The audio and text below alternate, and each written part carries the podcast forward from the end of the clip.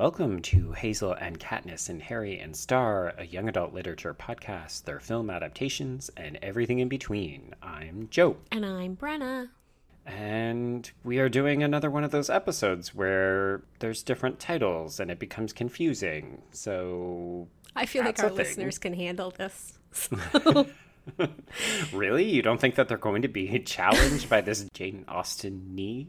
I have faith in our listeners. So this week we read Emma by Jane Austen and we watched the It's the 1995 film. The yes. perfect film, Clueless.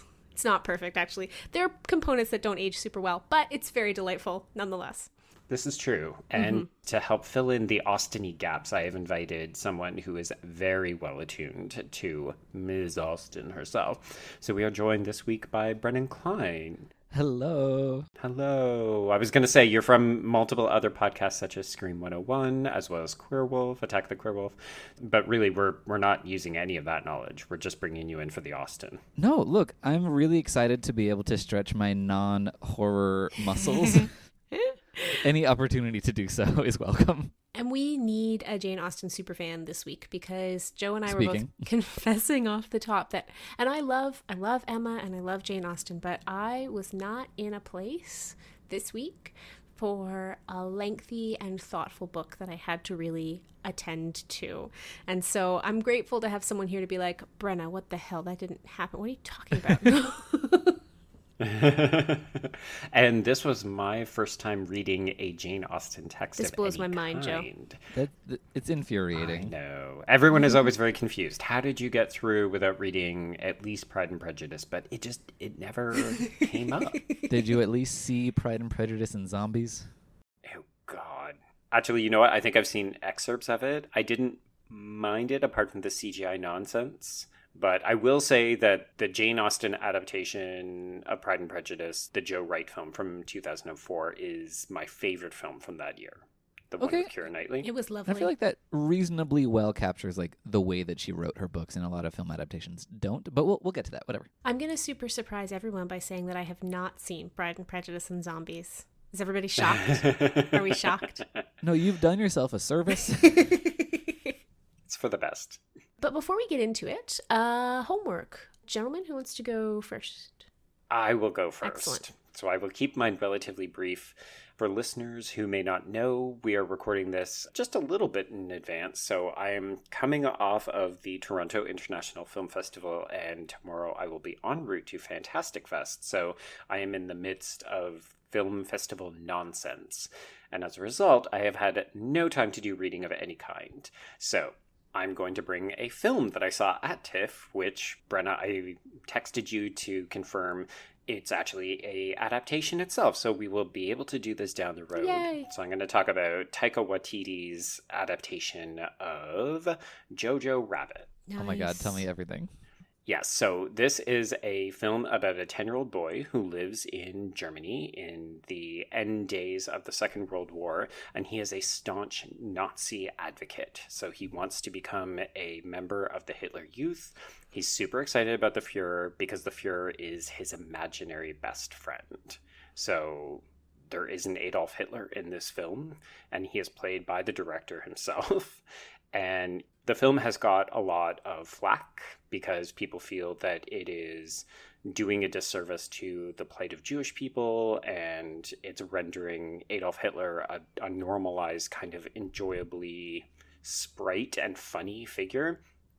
Which I would say, if you actually see the film, which most people who are having an issue with it have not, because it has not come out yet, mm-hmm.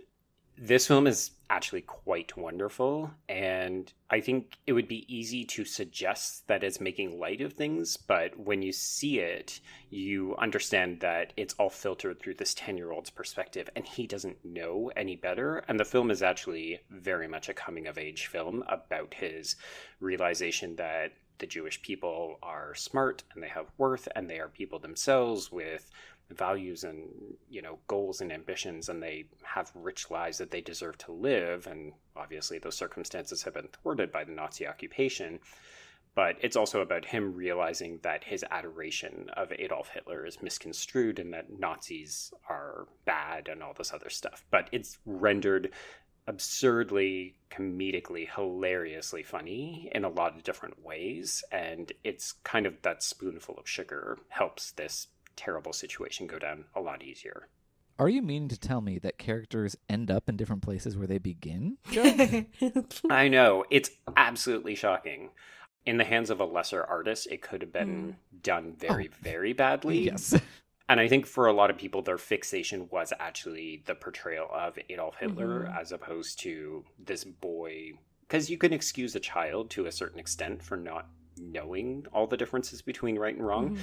But I don't think that they understood that this is not Adolf Hitler. This is a 10 year old's perception, like the idealization. It'd be the equivalent of loving a basketball player or somebody else where they're not a real person. They're a figment of what you perceive them to be based mm. on propaganda, based on newsreels, and all these other things. I mean, we're talking about the director who managed to make a Thor movie that was entirely about colonization. So like right. I trust him. Yeah.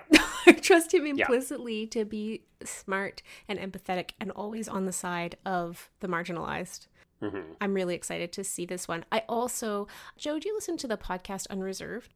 I don't, but I think I've heard of yeah, it. it's a CBC radio show, and international listeners, listeners in the States, you can download it. It's available in your regions. It's the CBC radio show that focuses on sort of Indigenous arts and culture issues.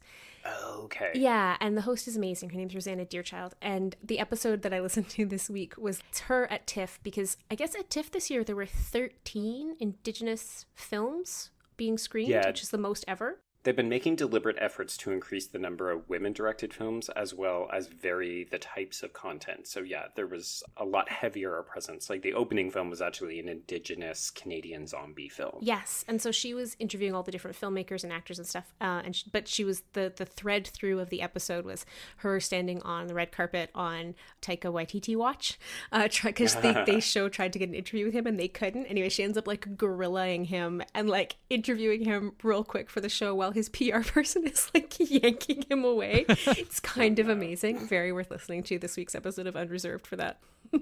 That's delightful. Mm-hmm. I mean, he is a, an absolute delight from everything I've heard about him. Mm-hmm. So, yeah, so all this to say, Jojo Rabbit comes out, I believe, sometime in mid October, so a couple weeks after this episode drops.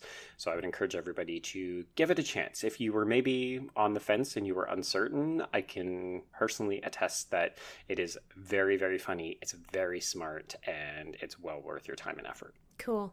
Thanks, Joe. hmm Who's next? Brennan, do you want to go? I heard that you brought homework. I did. Ah! I prepared. Love it. Yeah, actually, I don't know if either of you have read it. It's uh, the book uh, Darius the Great is Not Okay by Adib Khorram. Have either of you read that? No, but I love the title a lot.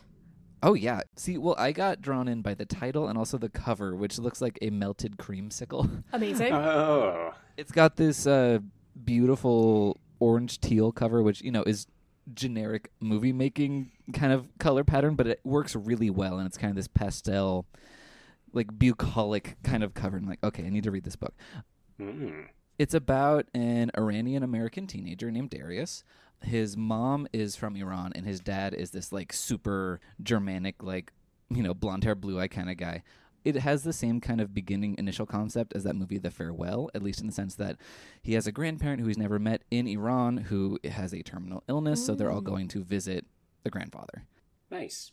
And this is a kid, he's struggling with his weight, he's struggling with depression, he's struggling with bullying, and also just like a really unsatisfying relationship with his father. Like he feels like they've grown apart mm. since he was a child.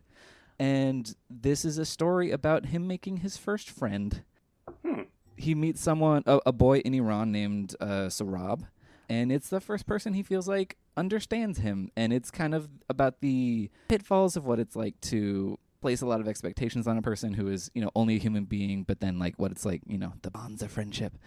And I really, really wanted them to kiss at the end, and that's not what this book is. Just I was gonna say that you. doesn't sound like a queer romance. It just sounds like a good friendship novel. Yeah, it it, it was really, really interesting. At at first, I wasn't sure what to do with it because the there is a certain amount of kind of pop culture references, a lot of like Star Trek references weaved through everything, and I I found it at first to be a little I was like, okay, I get it. We're doing this. It's Does it feel shoehorned in? It's not. It just felt a little uh, I don't know signposty for me of like, oh, this is a trendy teen or whatever. Oh, okay. And the plotting is very simple. And I wasn't sure what to do with that at first, but eventually, like towards the end of the novel, you realize like how richly complex and emotional all these characters are. Mm-hmm. And I became incredibly invested in everyone's journey. And while the book it's not apolitical, um, it definitely talks about religious persecution within Iran, within the different religious sects there, mm-hmm. but it's not alarmist from an American standpoint. Yay. It's about just good. Yes, you know, the lead is an immigrant who doesn't feel like he belongs in the country where he's supposed to come from. And it's a story about not belonging and finding a place where you belong. Mm-hmm. And right. it's not afraid of Iran. It's very tender and gentle for a lot of the culture that it brings. And I think it's going to be really important in a lot of teenagers learning something about the world. Whether or not they think it's going to be one of them gay romances, they might have been tricked, but it was really, really good. I really liked it. Oh, I love it. That sounds cool. awesome. Can you give and us say the, the title, again? again? yeah, it's called Dar. it's called Darius the Great is not okay. It's by Adib Khorram. Nice. Thank you for that one. No problem. My homework is really quick. It's late breaking news. It's I think extremely important news. That said, we are recording this in advance, so by the time you get it, it won't be news anymore. It'll be old, but that's fine. They are rebooting Saved by the Bell. Oh my goodness. Sure. Okay, I really felt like that deserved a much bigger reaction. Just landed like a wet thud, I'm really disappointed. It? Listeners, sorry, please write I, in. I didn't watch the show. I'm sorry. Now, see, that's just that makes me sad. Anyway, for listeners who are cool, you have to remember that Brendan is a few years younger than us. Yeah. How actually so. dare? Wait, wait, when when when did this show come out? By the time I was watching it, it was on like just constant reruns in the oh, afternoons. Okay, 90s for sure. It ran from 1989 to 1992. I literally wasn't alive for the entire run of this TV show. Joe, stop inviting these people on the show. I don't understand what I'm supposed to do with this information.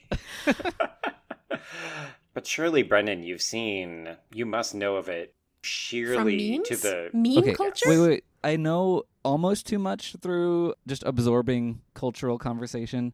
Um, Slater, right? Yeah, yeah, that's okay. Mario Lopez. Is there a person named Turtle in this one? There's Lisa Turtle. There yes. is. Yes. Elizabeth Berkley was in this. This is where she was famous before she went to Showgirls and ruined her career. Yes, this is where she got really famous for her hard hitting episode where she did a drugs. Is it the I'm so excited. I'm so excited. Yeah, that's the, so yeah, it's the caffeine pills one. Okay, see, I know stuff. You should know stuff. Also, there was Saved by the Bell, the college years, and then Saved by the Bell, the new class. So this is not the first reboot of the program. Mark Paul Gosselaar, Gosselaar, Gosselaar is in talks to come back as Zach Morris, who in this iteration is the governor of California. Oh my goodness. What? Uh huh. Okay. And the premise of the show is that he has closed a whole bunch of failing high schools in poor neighborhoods, and all the poor kids have to go to Bayside High. oh my goodness. Even I recognize that it sounds atrocious conceptually. So they're attempting to be politically relevant by introducing people of color into what was once more or less an entirely white show. Well, uh, Lark Voorhees, like what right? One? Yeah, Lisa Turtle. Yeah. There's yeah. Turtles Black, and Mario Lopez obviously is Latino. Hot. he's something. Yeah, he's, that, but he also he also passes quite easily yeah, no, no. for white. Well, absolutely, and uh, his also his role in the show is not exactly like he's not there to be spurring interesting conversations. He's AC Slater. Yeah. Anyway, um, apparently Elizabeth Berkley is already signed on to return, but she's the only one. And Mario Lopez and Mark Paul Gosselaar are in talks, and nobody else has been referenced yet, at least in what I've seen so far. But I will. I was going to say I'll definitely watch it. It's going to be on NBC's streaming platform, which means I probably am not going to watch it because who's seriously going to buy Peacock anybody. Oh, Wait, man. is that what it's called? Yes, it, that is what it's called. It Dear is atrocious. It's uh, honestly everything is reboots. They're doing a reboot of Punky Brewster. They're doing like the whole is thing. Soleil is Moon Frye coming back? No. Okay. Good question. I don't know. I don't know. Anyway, the whole Peacock streaming platform thing looks creatively bankrupt, and this is just another example of that. But for my fellow OG millennials, I needed to share that the beloved Saved by the Bell is in fact coming back. I think we can probably thank or blame the recently revitalized Beverly Hills 90210 for giving this a little bit of extra oomph. Oh, totally. And you know, it's one of those things. I was at the library this weekend getting books out with my little one, and they have like X Files books for toddlers, like X Files episodes Aww. rewritten for toddlers, and I was just and we got we got them out of the library obviously, and I was like, clearly, this is totally what my generation does. Elder millennials, this is what we love to do. We buy up the ridiculous nostalgia for our own youths, and then we cram it down our children's throats, and this is just yet mm-hmm. another great example. I mean, if you think about it, in two of the three examples of homework this week, we're talking about that very purpose, right? Yep. Because there were the Star Trek or Star Wars references, Brennan. A Star Trek. Yep. Okay. Yep. Not to be confused, because I don't want to be on the receiving end of that hate mail. OG millennials just like to take the things we got made fun of for liking in high school and force everyone else to find them cool. That is our entire cultural moment. You're welcome, everyone. So, hey, that is a fantastic segue to talk about Emma and Clueless. it actually kind of is. Okay. So, Brenna, what is this Emma thing that all the kids are talking about these days? Nothing's cooler than Jane Austen in any century. And I, I mean that, that wasn't sarcastic. So, Emma by Jane Austen is. I mean, it's a domestic comedy like most of Jane Austen's work. It's the last one that was published in her lifetime, and I, I fondly refer to both Emma and Persuasion, which was finished in her lifetime but published posthumously, as the IDGAF Austen era. Like, where she just, like, she said that when she wrote Emma, she was trying to create a character who no one would like but her in the character of Emma. I literally have the quote. It's, I'm going to take a heroine who no one but myself will much like. Yep. Yep. And in wow. Persuasion, I mean, Persuasion pushes it all even further. In Persuasion, she is just snarky to the max but there is some of that here in emma so if your if your whole like kind of framework for jane austen is pride and prejudice looking to these kind of later texts for some of her more biting satire and her more kind of angry tone i think is a good idea out of curiosity was jane austen was she a spinster in the end she never she did married. not get married if that's what you're asking Well, yeah, just because I wonder if that started to influence the way that she was approaching her writing because so much of her writing is about a woman's status and how much marriage ends up playing into that, right? Like this whole book is really just about women being trapped and trying to marry their way out of it. A lot of critics have talked about how Austen's fiction is is sort of varying stages of wish fulfillment at varying stages in her life. Persuasion mm. is hmm. probably the closest to being autobiographical in terms of the options that she had for marriage. She turned down, I think, two marriage proposals. But you also have the other recurring sort of anxiety in these books that relates to what you're saying, Jo, is women have no opportunity other than marriage to change their class position. So right. the only way you secure a future for yourself and any children you intend to have is to marry well. And this is often a recurring anxiety in her books when there's a father who is dying or ailing. You know, there's always this anxiety about what is going to happen to these daughters who, until they marry, are cared for by their father. They can't earn their own livings. They can't get meaningful educations. You know, we have one character in this book who's been educated, and we hear what everybody thinks of Jane Fairfax, right? yes. Um, so oh, I don't like her. the whole thing is about the sort of limitations and like circumscription around women's lives in particular, which is what makes Jane Austen super radical. We read these books and we're like, there's nothing radical about this. But the fact that she's like talking about the needs need that women had to machinate and plan for their future and seek better marriages, that's pretty revolutionary stuff. Mm-hmm. Yes, absolutely. And even in her early text, the satire is biting. Mm-hmm. A lot of people are taught to approach Pride and Prejudice as this really like stodgy literary text, but it's a really sarcastic, mean novel. it is. And there's one adaptation. So I used to teach Pride and Prejudice every semester, and one of the things I always had students do was read it alongside of the Lizzie Bennet Diaries, which is a oh, YouTube oh, okay. series. It's great because it's bite sized, so students could pick like one episode and one scene from the book and write a comparison. It's really just like pedagogically handy, but it's also nice because that web series does a really good job of making contemporary the kinds of anxieties that Austen is writing about. Unfortunately, it aged really fast. Like I go back and watch it now and I'm like, oof, this aged super fast. Um, but at the time, it was really useful. I guess we should do a plot summary, hey, Jo? I can feel you grating your teeth. It's mostly just because I feel like people are familiar with Pride and Prejudice Yes. and maybe not so much Emma. Maybe not so much Emma. Okay, so. Want so me to talk about Northanger Abbey real quick? yes, always. I mean, any Jane Austen is on the table because really, I think apart from Pride and Prejudice, there's no other adaptations that could be considered adapted into YA films, are there? Oh, um, no. No, not that. I mean, not that I. Oh, can oh, think oh. of. Uh, Sense and Sensibility was adapted into Material Girls with Hilary and Haylie Duff. Oh my God, you're Oh, right. Wow. You are right. Okay, we'll keep that one in our back pocket for a rainy day. Gosh, Bring me back. Love- I love me some Hilary Duff. Um, I have two podcasts, and somehow Hilary Duff comes up on both of them all the time. You know a lot of gay people, Joe. we were sent to This is try you, Joe. Okay, so the novel opens with our protagonist Emma, and we're told right off the bat what to expect of Emma. We are told that Emma Woodhouse is handsome, clever, and rich. She's a spoiled character. She has a tendency to overestimate herself in all kinds of important ways, particularly in the way she views and approaches other people's relationships. Because really, this is a book about matchmaking, failed matchmaking, mm-hmm. and the importance of the match, right? In a way that I think I kind of already said this, I guess, but it's really easy to underestimate. Like to think that this is just a book about marriage is underestimating the significance of marriage in the context that these women, these particular women in their particular class position are living with.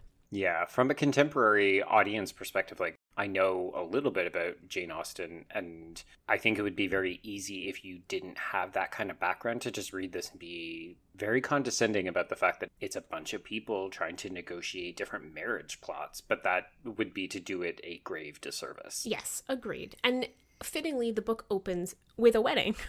we uh, open with Emma having just returned from the wedding of Miss Taylor. Miss Taylor was her friend, but probably more importantly, her governess. I- I'd say less importantly, well, she's not a very good governess. no, she's not a good governess. That's fair, but that's how she has the intimacy and the and the connection to the family. So she's been she's married, and Emma takes credit for the match that has that has taken place. She's the one who introduced introduced them to each other, and so she's kind of come back from this wedding all full of herself with this sense of like, look how good I am at matching people up. And she gets the idea that her friend Harriet, who is a woman of no means and from no family of note, she decides that she should be married to the local vicar, um, Mr. Elton. Mr. Elton. Thank you. You're welcome. So we start off on this whole attempted matchmaking, and there's a few things going on here. Harriet herself is actually interested in Robert Martin, who is a farmer, kind of an educated gentleman farmer who has a connection to Harriet through family. And at the beginning, Harriet kind of likes him too. She talks about him. They have this kind of similar worldview, similar background. And Emma's like, nope, no, no, no, no, no. I got to break this whole thing up because she wants Harriet to marry well. She wants Harriet to marry into a better situation, and she doesn't see Robert Martin as offering her a better situation. The thing is, she wants Harriet to marry the person that she has chosen. She doesn't Yes. really care about Harriet. No, she doesn't, but she tells herself that it's because if Harriet is to marry Robert Martin, she drops out of their social circle, right? Because they can't be consorting with farmers and farmers' wives. And so uh, right. Yeah. it's really important to her. You know, it's like it's a little bit of control, it's a lot of classism. And so she sort of breaks up that potential engagement. Robert Martin makes an offer and Harriet rejects it. And she sort of pushes Harriet towards this Mr. Elton. And that's not great because Mr. Elton is actually in love with, oh, wait for it, you're going to be surprised, Emma. and so everybody can tell this except Emma for some reason. So we have this whole thing going on with like class and who belongs to whom and who belongs to what register of society because Mr. Elton's like, there's no way I'm marrying Harriet. I'm going to marry a woman of means because he too wants to improve himself through his marriage. So that's sort of like where we open. Well, I mean, it's like the first half of the book is this like machinations around this particular match and whether or not it's going to be achievable. At the same time, we have a character named Frank Churchill who has been adopted by a wealthy family. So he is not really of means, but he's been adopted out to a wealthy family. The connection here is that he's the stepson of the governess from Yes. beginning of the plot.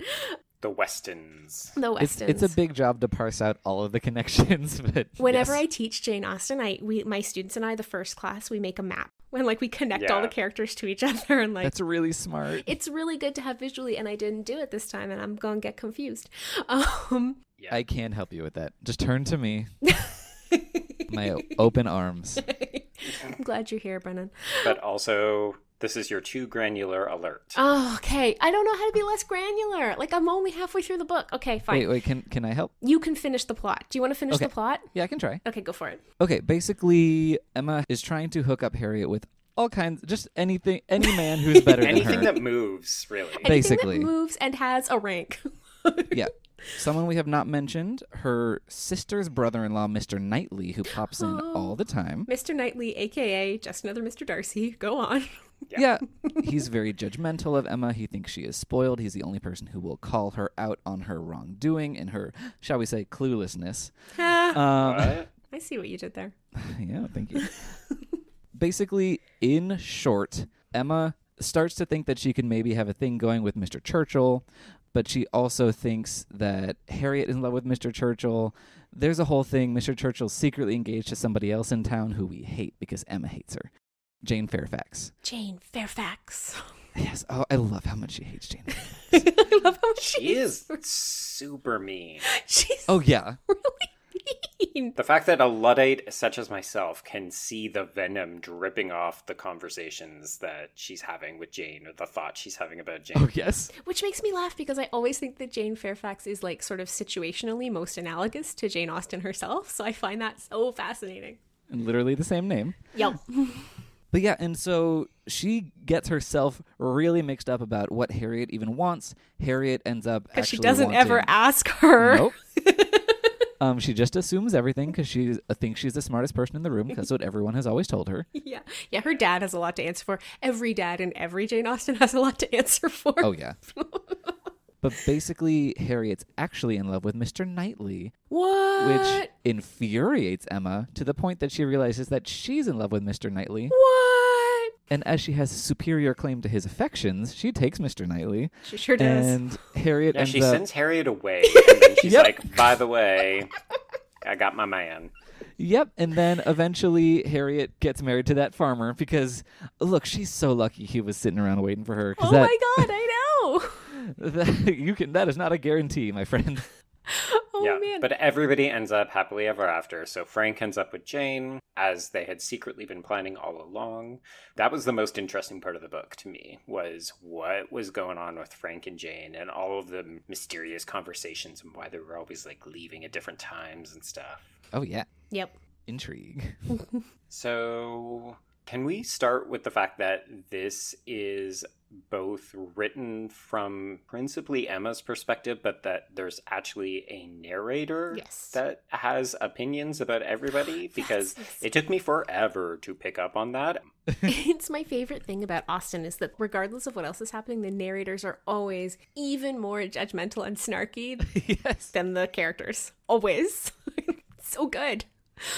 Yeah, I don't know why it took me so long to catch it. I think part of it is my struggles with the language. Like, I, I didn't find this an easy book to break into. I kind of thought that I would be able to speed read through most of it because I had a familiarity with the story, and then I just got really bogged down a lot of the time. Yeah. Mhm. But I did notice that, particularly during passages when Emma was thinking about her interactions with people or when she was kind of having internal monologues about what she thought of them, Hmm. I started to realize that sometimes those were deliberately from Emma's perspectives, and then other times they were commenting directly on Emma Mhm. and what she was thinking. So that was a cue. No, yeah, and I would say if you had asked me which Jane Austen novel to start with, I probably would not have told you Emma was the one to choose. Agree. That and Mansfield Park are both her longest and her most complex. Yeah, Pride and Prejudice is the most accessible, and I think Persuasion is the best crafted. Hmm. Yes. so we threw you in in the deep end. Part of what's going on with the narrators, though, is that that's where a lot of the social satire comes from. Like the narrators are importantly always not fully omniscient, but wiser than the characters in the text and able to sort of arch an eyebrow at the reader in ways that are ways that's always really useful to the point that Austen is trying to make.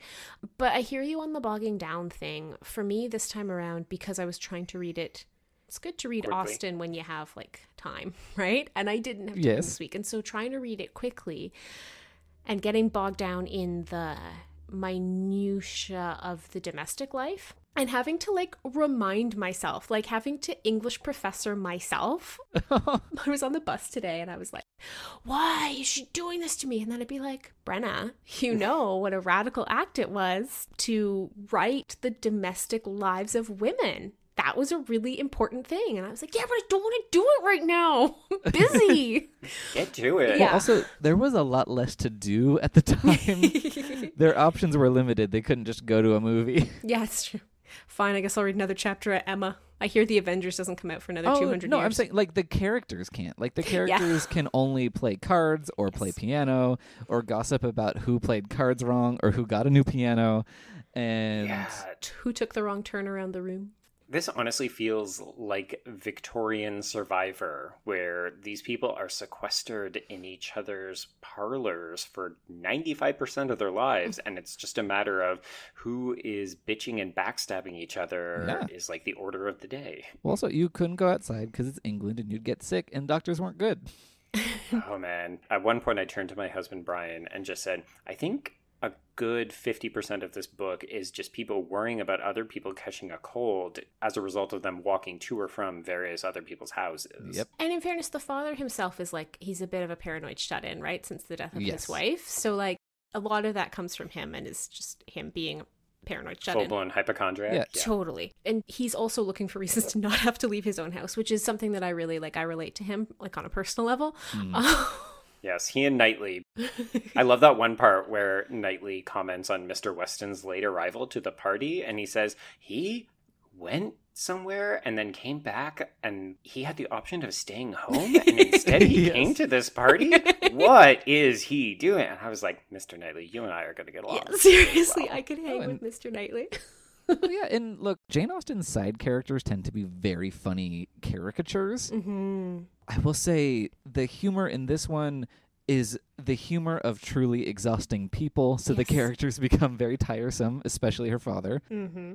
But I love a, an idea that she plants early on is that the father can't accept that anyone has a different experience than him.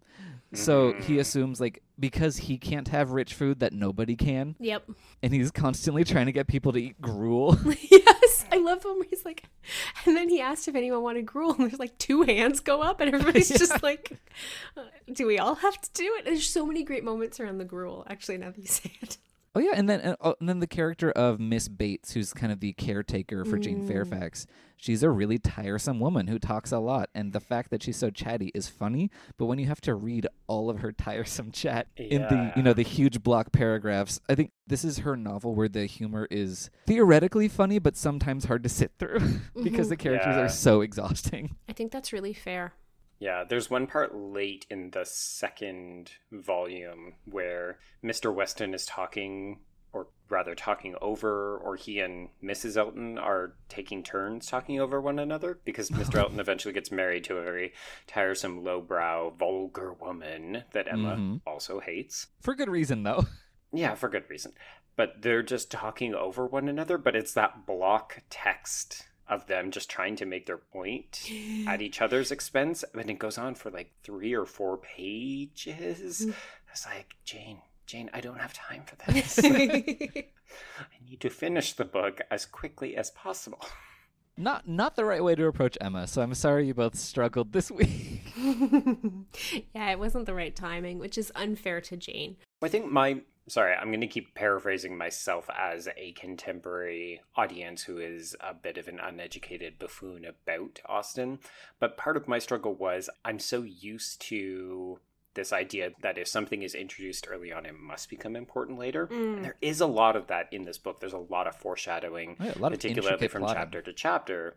Yeah, but there are times where they're just having a conversation about characters who don't ever even appear yeah. in the book because yeah. it's part of their everyday dialogue.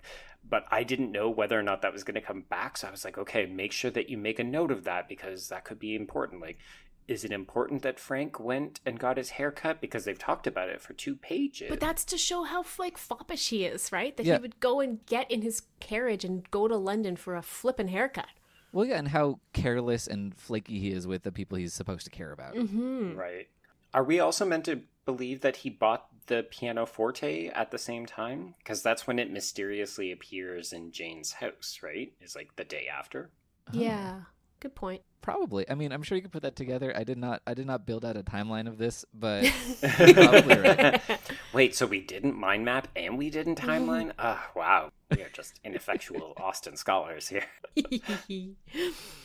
Should we? wait. I assume you're gonna try a transition, but can I bring up two things really quick? yes, of course you can. Okay, I got it. First of all, yeah, Emma is probably my least favorite of the Austen novels, although it is my favorite heroine because hmm. in that quote that we shared, Emma has a lot of flaws and she's Jane Austen's most complex character. She actually has a hero's flaw and something to overcome that's more hmm. than just sensibility or whatever. Pride, prejudice, Exactly. sense, Sensibility. Mansfield? persuasion. But I will say one thing that does bog it down from a modern, more progressive perspective is the random attack from gypsies that happens. Oh yeah, Oh, yeah. Yeah. That definitely just came out of nowhere. romantic England, not woke. Yeah, not woke. But real quick, do you want to hear my queer reading of Emma? Obviously, Ooh. that's why we're here. Should have led Well- with this. yeah, sorry. Is it about one of the Bateses? No, it's of Emma. Oh, okay. Because Mm. she is very staunchly against the idea of shacking up with a man because she doesn't have to. She doesn't have to. She's the only Austen heroine who doesn't have to. Yeah, she's you know has enough means and status in her life that if she never married, she would be exactly the same her entire life and live a great life. Okay, wait. Can you clarify why that is? Because what makes her situation different than any other woman with a certain amount of means? Like, if her dad died, wouldn't she be in the same situation and lose everything? If I'm not mistaken, part of this has to do with the fact that the wills, like the laws for will and testament, were liberalized between the publication and writing of Pride and Prejudice and Emma. So women couldn't inherit at the time of Pride and Prejudice. Also, Pride and Prejudice is technically a period piece. It's Yes, set it a is. You're couple years correct. earlier than it was written. Yeah, you're right. Okay. By the time the action of Emma is taking place, women had been given limited inheritance options. Also, it's important to note that as much as uh, Emma's dad is kind of a pain in the arse to listen to through the text, he's the most financially sound of the patriarchs. So he is Okay. going to leave her with money, and she's the only child. So she's going to inherit it. So if you contrast that with a situation like Pride and Prejudice, where we have five sisters and a dad with no money, and when he kicks the bucket, they are all screwed, right? Yeah. So it's like really different financial situations. Okay. That when she looks to Harriet and is like trying to marry Harriet up, that's like more kind of reflective of the typical politics that we see in Austen's earlier novels. Yes.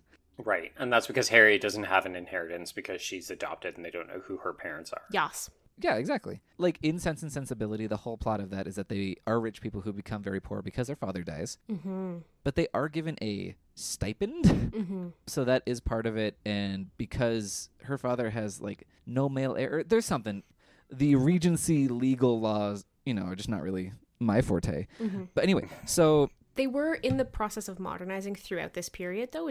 I read this really interesting article where someone was trying to like figure out the economy, like the economics of Austen's world, uh, and it's hard to do because things were actually changing really quickly. Like the middle class emerges in this period for like the first time, like ever. how exciting. Yeah, But yeah, anyway, so she she doesn't give a hoot about men Right. because she Whoop, doesn't whoop. have to, but also she doesn't choose to at least for about 80% of this book. mm-hmm. yeah. And what I think, just in the way that she describes women's beauty in such glowing terms. I mean, obviously, I've read all the Jane Austen novels. This is something people are very like observant and cold about people's looks. They're like, oh, she has such a healthy complexion. They don't mind talking about how beautiful women or men or whatever are. Mm-hmm. Right. But the kind of attention that she pays to all the women in her life versus the men in her life, it's much more detailed and invested in their looks and their complexions and things like that. And I think that she plays matchmaker because it allows her to flirt with women through the prism of men. It's the only way that she can do that is by making men do it for her. It's the old triangulation of desire theory. I like it. yeah, that's a, that's that's my little that's my little piece on Emma. I mean, particularly when you think of all of her interactions up to Knightley. I mean, you can obviously read the fact that they spar and the fact that he challenges her as symptoms of their inevitable love affair.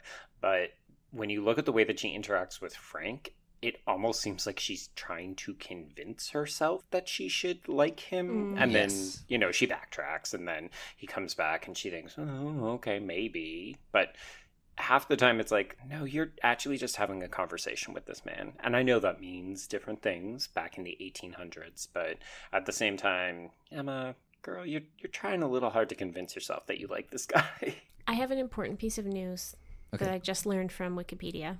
There is a 2017 YouTube web series adaptation of Emma called The Emma Agenda, where the role of Mr. Knightley is cast as female, making it the first lesbian version of Emma on screen. Oh, Oh, is it that's by the same people that made the Lizzie Diaries? It's not because I watched that one. That's called Emma Approved. That was 2013. oh, okay. So they they did do one They did do one, yeah.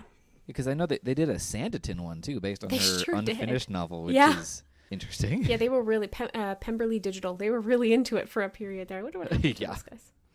Hmm.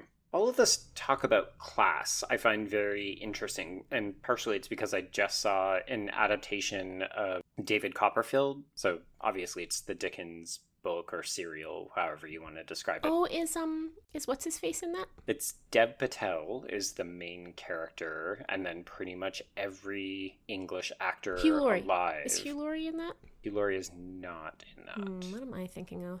This is why I'm bad at this show. Sorry, go on. oh no, wait, Hugh Laurie is in it. Yes. yes. He's like the crazy guy who has to like fly a kite to get rid of his bad thoughts. Ooh, okay. Fun. Yeah, so it's a series of wacky incidents because, of course, it's Dickens. So it's every different character is like a separate adventure, and they all come together in the end. But it's very much about a boy who is born out of wedlock to a genteel woman, and he is in this film adaptation. He's of Indian descent, hence Dev Patel. And he essentially has to find his way through the world being a person with no status. And he, you know, tries to get educated and he tries to marry well. And he makes friends with somebody who, of course, marries below them. And they end up having like a scandalous runaway marriage that completely destroys this poor woman's her entire status and all this other kind of stuff. But again, this is me showing my ignorance. I have no idea what the time frame was between something like Dickens and some someone like Jane Austen. But there's so much of the classist construction and the the idea that marriage is the kind of defining feature of how people interact or engage with that is I don't know, like it's it's something that fascinates me as somebody who is in a position where I don't ever have to worry about whether or not I'm marrying for money. I mean, I think it's something people still joke about, like, oh, I need to marry someone rich so that I can have this lavish lifestyle. But it's become almost a farce in modern day life compared to, Brenna, as you said, a dire situation for women of Mhm. the period. hmm And that's why I think Clueless is a perfect adaptation It's such a perfect adaptation. because where else is class more important than in, the modern high school? hmm Yeah, it's true. All right, well, why don't we transition over to Clueless? Wow. You guys talk like grown ups. Oh, well, this is a really good school. Mr. Hall was way harsh. He gave me a C minus. Well, he gave me a C, which drags down my entire average. Hello? There was a stop sign. I totally paused. You try driving in platforms. Oh, should I write them a note? Ew! Get off of me! Ah, as if. Cher's got attitude about high school boys. It's a personal choice every woman has got to make for themselves. Cher's saving herself for Luke Perry. Cher, you're a virgin? I mean, I'm not prude. I'm just highly selective. I mean, you see how picky I am about my shoes, and they only go on my feet. Nice stems.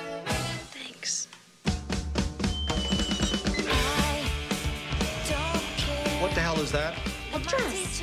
Says who? Calvin Klein. What are you doing? Yo, you getting on the freeway! Get out of the freeway!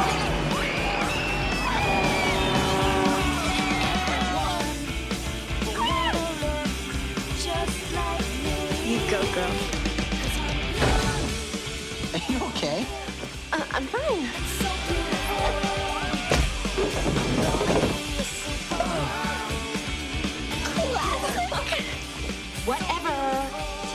Something? Is Big Hair back?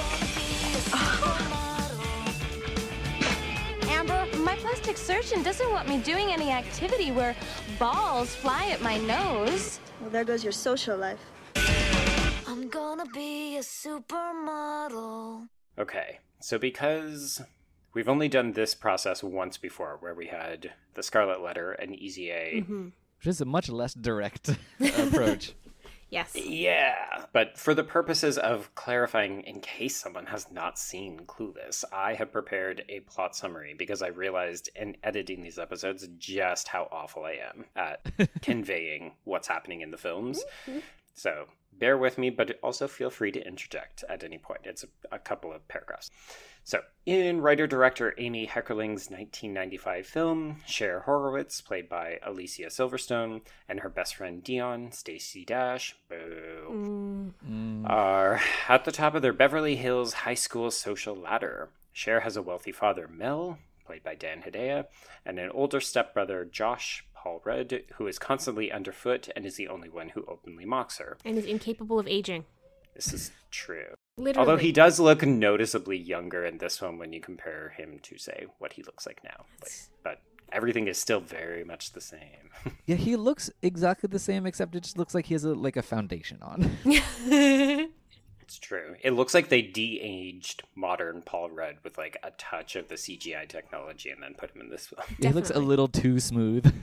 really? He's got a glow to him. Oh, he does. No, his eyes are not as beautiful as in Halloween: The Curse of Michael Myers, out the same year, but that's fine.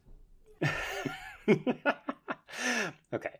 Cher relishes the opportunity to plot and interfere with other people's lives, up to and including fabricating a romance for her teachers, Mr. Hall, Wallace Shawn, and Miss Geist, whose name in real life is Twink Caplan. No. So that's amazing.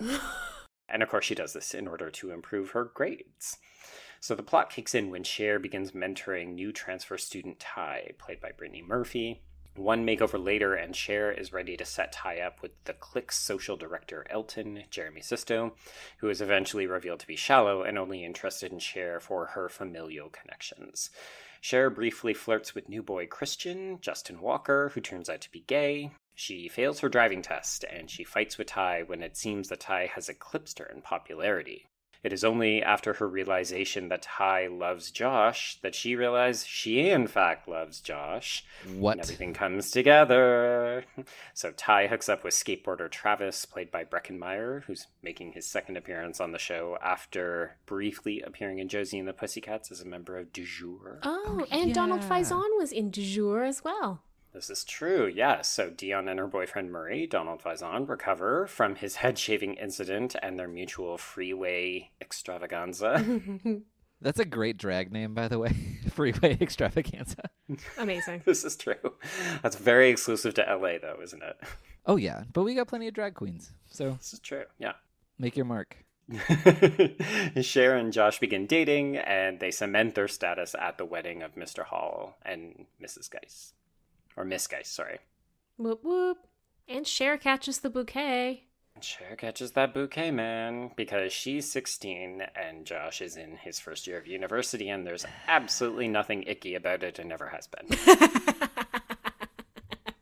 I remember getting very stuck when I first watched this film on the fact that they were brother and sister because, I found that really upsetting when I first watched this. I mean, It bothered me less this time. yeah, the age discrepancy was a bigger deal for me this yeah. time. Yeah. The thing that helps is that Alicia Silverstone does not look 16 years old. Like, not even a little bit. So, look, obviously that's a problem when you're transposing, you know, a novel from the early 1800s, because most of the happy endings in the Austen novels are you marry your cousin. Yeah. So, Well, and how much older is Mr. Knightley than Emma? Isn't Ooh. he something like in his 16 early years. He's Yeah. 37 years he old. talks about like being there when she was born and Yeah. holding her as a in ways baby. that are really unsettling. That really wigged It had me a out when he very said that. um Celine Dion and her husband kind of vibe. with less exploitation. This is such an upsetting relationship. Yeah. So I guess important things for people to know about Clueless. It debuted in July of 1995 and ended up becoming one of the biggest hits of the year. I mean, the grosses in the 90s were very different than what they are in contemporary times. So the film cost $12 million and it ended up grossing $56 million, but it only opened to 10. So it actually ended up grossing five times its production budget, which is a pretty sizable thing. That's beautiful. It's so yeah. good. I think a lot of people would say that its major contributions to the cultural canon is the way the characters talk in this film, mm-hmm. as well as the way that they dress. So, linguistically, as well as fashion wise, this film left a big footprint on people. Yes, yes, it did. That's all I got. it's memorable for no other reason than that, and the fact that I can probably quote every line of dialogue. The soundtrack is phenomenal, also, can we just say? I was in a crummy mood when I sat down to watch this last night, and I was like, it was like the first few bars of, I guess it's Kids in America that it opens with, right? Yes. Anyway, it is. Yes, the Noxzema commercial. I was just like, I am so in. I forgot how much I enjoy you, little movie that could. Really enjoyed it and I do. I think I think Brennan's exactly right. This is the exact perfect way. And you know what, Joe? That's the same thing we talked about when we talked about the adaptation of Easy A. Is mm-hmm. that to echo that kind of closed and limited society that the characters in in Scarlet Letter are living in? You pretty much have to be in a high school. And here, to echo those same kind of life or death class divisions, you pretty much have to be in a high school. That's great. Mm-hmm. Oh yeah, it, it's genius because like in modern times, the approach to kind of the obsessive approach to trying to couple people off, mm-hmm. and the mm-hmm. like really severe social strata involved in that, and then the obviously the like kind of cloistered nature of it all, where everyone's just stuck in the same place together. There's nowhere better. Nope, it's true. Well, I also love the idea that this film is capable of taking not just the class based system, but the way that different people talk as a symptom or a symbol of their different class structure. Like, it really struck me how heavy the affectation is that Brittany Murphy adopts mm-hmm. when she's introduced as Tai. And the fact that Cher even comments on it, like, we need to work on not just your fashion, but also, I can't remember. I literally just said I could quote every line and now mm. I've forgotten mm. it. But, you know, she says, like, okay, we need to work on your vocabulary she wants her to adopt more highfalutin language. And it's important to note, like, this is a couple years before Dawson's Creek came along and supposedly reinvented the YA genre. Mm-hmm. I was just going to bring up the specter of Kevin Williamson. This is such a Kevin Williamson script pre Scream. hmm This came out the year before Scream, which is also like that script is held up as one of the benchmarks of defining teen and YA genre. But if you read the behind the scene, there's a book called As If, which is all about the the sort of oral history of how the film came together.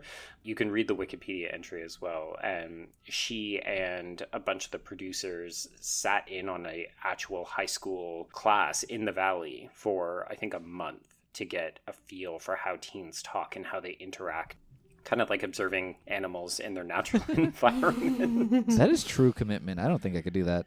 Uh, I wouldn't want to. The line when Cher has, uh, when she describes the way that boys dress in the slow motion to shoop, mm-hmm. all I could think about was, I feel like that's a little bit of Amy Heckerling peeking through and being like, what are these doofuses wearing? Because that oh man, the fashion. The girls' fashion is so good, and then the men's fashion is so bad. I love that first shot of Donald Faison walking across the quad, and like his pants are like falling off his butt. like it's just so perfect. such a good first shot. That was me. I'm not going to lie at all. I remember actively trying to campaign my mother to allow me to buy I think size 38 or size 40. oh my god. Wait. I knew you when you were 19. That's hilarious. Yeah, but this would have been back when I was like 14 or 15. Oh, man. Question Are the sizings different in Canada? I must assume they are. They are not. No. Oh, no. Okay. Because as far as I know, ours are by inches, and y'all don't have those, as far as I know. Oh my goodness! My husband the other day posted this flowchart online of like how Canadians measure things. It's like we are all over the map. Okay, I mean, Yeah. I, I totally get that. Okay, cool. I think part of what is so great about this film is that everyone is genuinely charming, maybe with the exception of Amber. But like every character has some kind of redeeming grace because they're still caricatures, right? They're still being outrageous mm. and extreme the way Austen has written her characters in Emma. Mm-hmm. But there's something really lovable about almost every single one of them, too, that makes it really watchable. Even if you think you're just going to turn it on to kind of roll your eyes at it, like you get sucked into how charismatic all the actors are. Oh, yeah. I mean, I think a lot of people focus on Alicia's performance and talk about how revolutionary that is, but really, this film only works because she's also surrounded by a bunch of very likable, very interesting, very dynamic performers. Mm-hmm. Like, there's a reason a bunch of these people have gone on to do other bigger things. Mm-hmm. Well, those of whom are still alive, mm. unfortunately. Mm. So. Yeah. On happier news, I mean, even even Breckin Meyer as the like repulsive stoner Travis, Mm-hmm. That character could so easily have been just a garbage bin of a human being. Yes. But he's so gentle and sweet. So gentle. Oh, I love a soft boy. He's just yeah. really gentle. he's just gentle and dopey and kind. And you know that he would be the perfect match for Tai if only Cher would not get in the way. Yes. I think that's part of why that works so well, right? One of the things that I in terms of the structure of Emma, one of my frustrations when I read it is that I want to know more about Robert Martin earlier. Well, he's not even a character. He's not even a character, but you only ever really know him through Emma's perspective of him and then the narrator's perspective on Emma's perspective of him. Yeah. yeah. Whereas this gives us an example of what Robert Martin looks like in real life. um, he's gentle. He's a stoner right? up on the grassy knoll. But you know yeah. what I mean? Like, yeah, he doesn't have he doesn't have class status or positioning, but he is gentle and he is right for in this case Tai, right? Yeah, he has something mm-hmm. to give. Mm-hmm. Yeah, he gets to be a more of a whole person, which I appreciated. I love his monologue where he talks about all the different reasons that contribute to his tardiness. oh, yeah, his his uh, acceptance speech. mm-hmm. Oh gosh, all of them are charming. I really enjoyed this. I was saying to Joe in the text, we always end up texting about stuff before the show, and I was like, I just really loved watching it. It really cheered me up. But oh wait, but casual ableism, holy cow!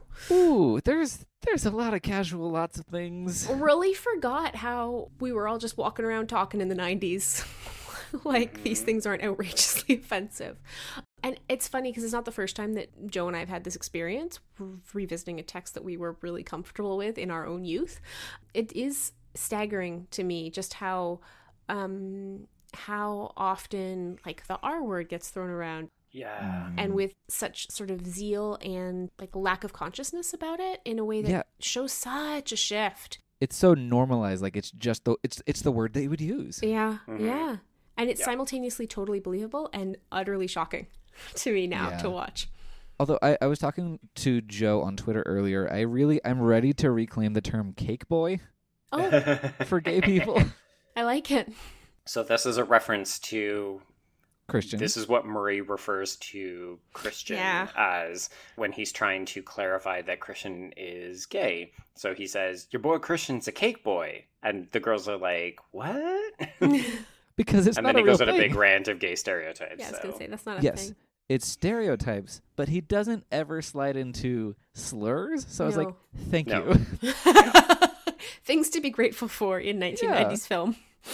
And then there is that really weird thing with the lesbian gym coach where it's yeah. the idea that lesbians hate men and yeah. that's why they're lesbians. Yeah. It's a whole thing, but it's a whole thing. Christian as a character could have been like a huge stereotype, and he's not, and I appreciate that. Yeah, I agree. Mm-hmm. Actually, I think he's for the, especially for a for a teen comedy in '95. He's a pretty sort of well-rounded, fleshed out, actual human being of a character. Yeah, and yeah. the thing that I love is that he's Frank Churchill, which means that Jane Fairfax is just the concept of homosexuality. or like the bartender at, at the bar that they go Maybe, to. Yeah. Oh, well, actually, you bring up a good point, Brendan. So, in case people were wondering, Wikipedia is very helpful at distilling who is who. So, Cher is obviously Emma, Josh is Mr. Knightley. Interestingly enough, they include Miss Geist, Miss Taylor, Miss Weston as a target of Cher's matchmaking. I'm like, oh yeah, I, that that's okay, sure. I actually built out a little map of how I think everyone mm-hmm. Who their analog is, and that's that's who I put. I think that the only other option for that would be Dion, but I think she's more like Emma's sister. Like she kind of plays that role in Yeah. this movie. Oh, interesting. Okay, yeah, because I was struggling to figure out if Miss Weston was meant to be Dion or not. Because that's such a she's a big character in the book. I mean, she's a big character who kind of comes to nothing in the book, but like Dion is such a, a central figure in this film. Well, you know, because you need the little like you know the plastics, you need the popular girl clique, but the idea of her like being happily unhappily in love with uh, Donald Faison, Perfect. I feel like that is a pretty close analog to her sister and how she can like look at their relationship. Yeah, that is very fair. Yeah, that's I think a lot better than what I came up with. So then we've got Tai is Harriet, of course. Her father is her father. Travis is Robert Martin, as you said, Brenna, and then Christian is Frank Churchill. And I would actually argue, I mean, they miss Elton being Elton. Yeah, which little on the nose, But everybody. I was thinking that Amber kind of becomes Mrs. Elton. yeah, I think Amber becomes Miss Elton because she's the vulgar, kind of low class person that they all have to put up with. nice. Yeah, you're right. And this movie really plot wise does map on way closer to Emma than I thought at first. Like the first time I watched it. Do you know what's hilarious? So this came out in 95. In 96, we had the Gwyneth Paltrow Emma, Yep. Mm-hmm. which is like a movie that I aggressively hated. Oh, it's terrible. It's I so think a lot of bad. people really like, dislike it, this is a way better Emma adaptation than the Emma adaptation. Well, was. I've committed a lot of my life to watching Jane Austen adaptations, sure. and this is among the best. I would say, especially in terms of modernizations, only Yes. this and Mhm. Gurinder Chadha's Bride and Prejudice Oh, hold I'm a so hold a excited for that I love Pride and Prejudice. because that one also that translates Pride and Prejudice into a modern day society where like Austenian approaches to romance are still around. Mm-hmm, Yeah, because that's the caste system, right? Roughly, not like explicitly, but it's kind of the remnants of that. But yes. Okay. But yeah, no, Clueless is almost peerless in the way that it captures Jane Austen's tone and the way that she, like, the really acidic, snarky satire that she uses. Yep. Mhm. Yeah, it's perfect. It's perfect. I was legitimately surprised because I I had mostly finished the reading when I sat down to watch the film, and I was shocked at the number of things where I was like, "Oh, oh that's Oh, a yeah. scene directly lifted from the book, like wholesale." Because when you look at any reviews for this film, everyone says it's a loose loosely adaptation. based. Oh, no. And I'm like, Those this reviews is a are written- full on adaptation. I don't know. oh, They were written by people who hadn't read Emma. That's what I think. Because if you've read it, it's it's so clear and it's so delicious, right? It's like a series of Easter eggs that are just for you. It's Yeah. I love it. Like, literally down to the parts where Tai is burning a collection of, like, souvenirs that she kept from her short lived romance with, with Elton. hmm I love the update of the picture in the locker for Oh, yeah. the portrait. Yes. Yes. So clever. And then the part where Emma is, you know, disappointed that she doesn't get invited invited to a party that she didn't want to go to in the first place. Yes. hmm And don't forget the part where the piano forte is played by the Mighty Mighty Bosstones. yeah. that was one of the things that Brenda had to text me. I was so excited that the Mighty Mighty Bosstones were there. They're all still happy. So, Brennan, you wouldn't know this, but uh, ska was once a thing that happened. I know about ska. Look, I grew up in Orange County. We got a lot of ska people. One of my substitute teachers in my Spanish class was in a ska band. That's amazing. Oh, that is a great story. Thank you. Did they try to encourage you to come to the shows, or was it like you're not legal? Okay, this is going to be very mid to late 2000s, Oh, I'm excited. but I saw him open for Bowling for Soup. oh my god. Wow. Yep. it was a great show. I bet it was. Oh, this is a good story. Also, one thing I will say is that uh, Cher Horowitz is very progressive about the concept of virginity, and I appreciated that. Yes. Right? Yes.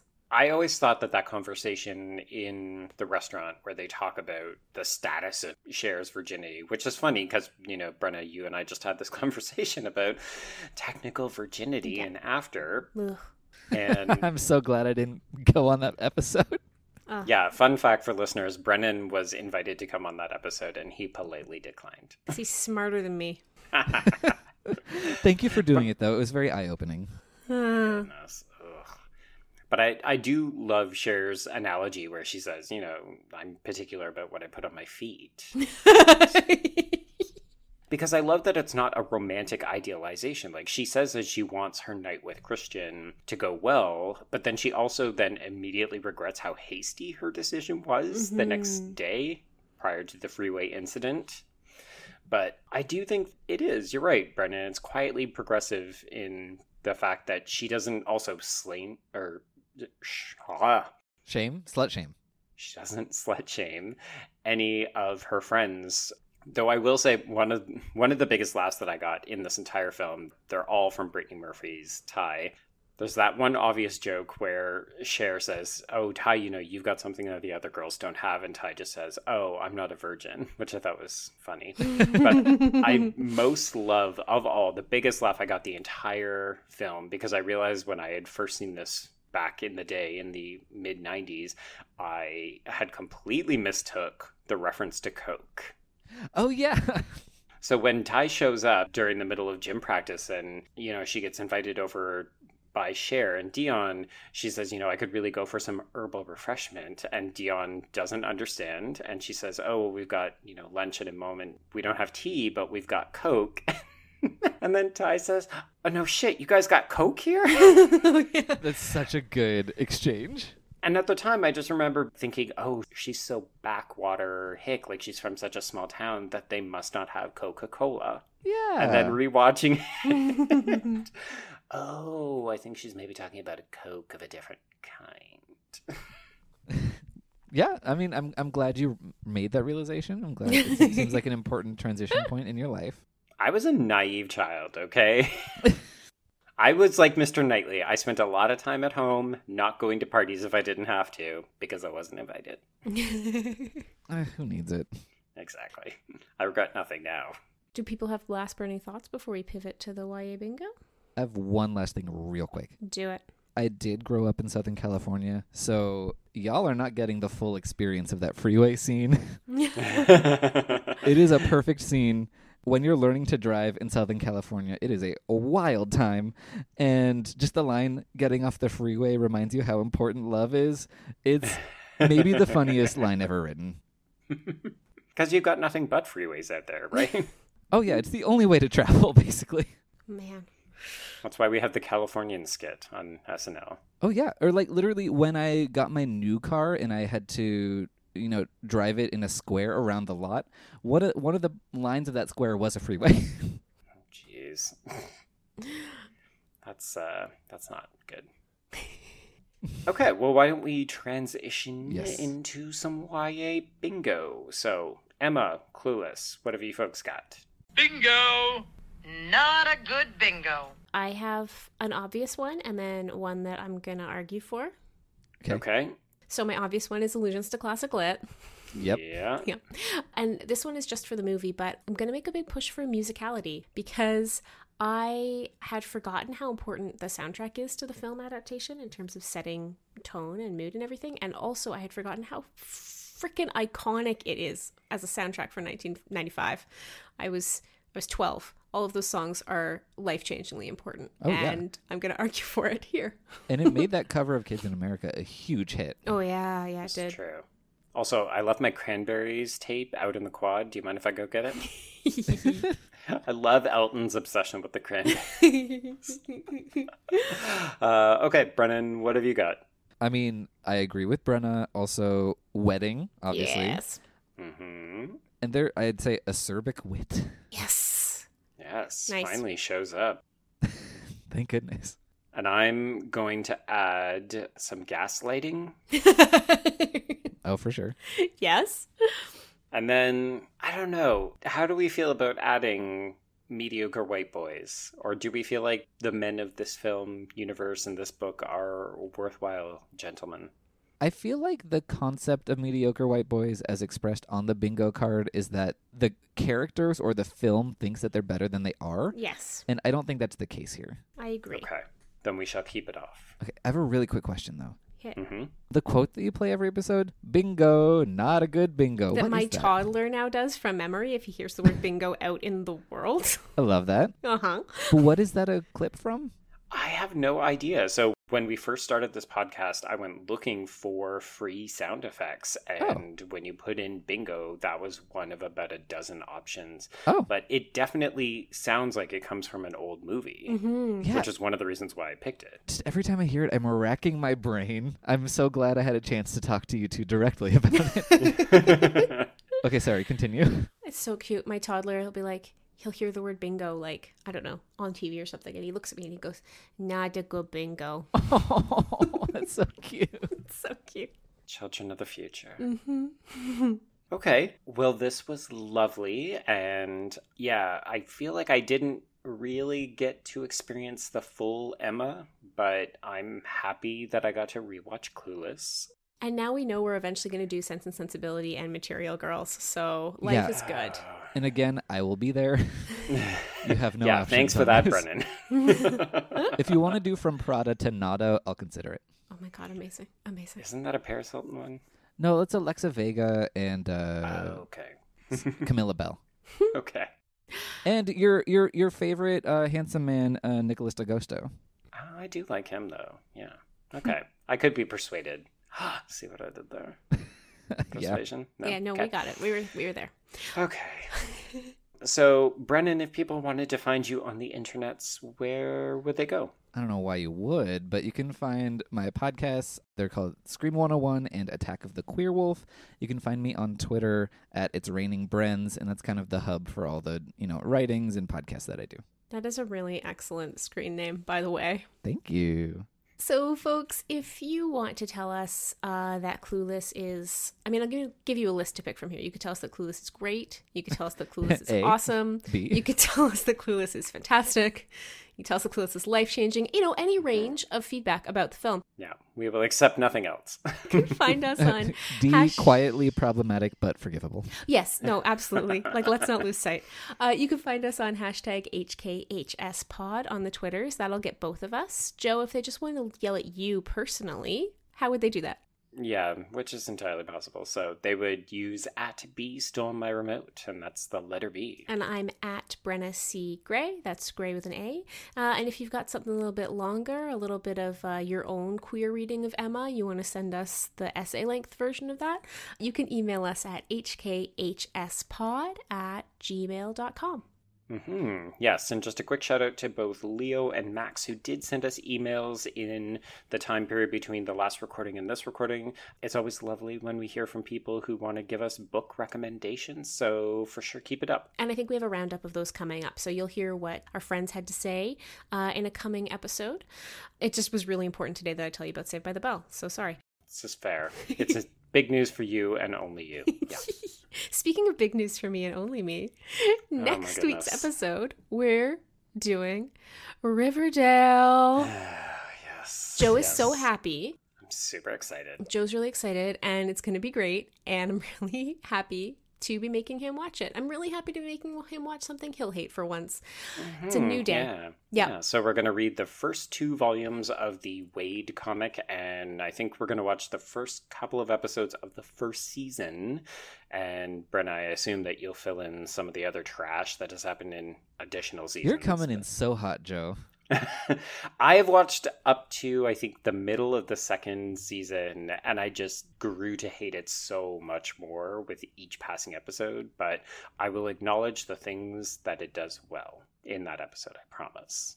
I just opened my inbox today at work to find the copy edits for a scholarly article I recently wrote about Riverdale. Hell yeah. Nice. Yep. So, coming at you with some hot takes next mm-hmm. episode.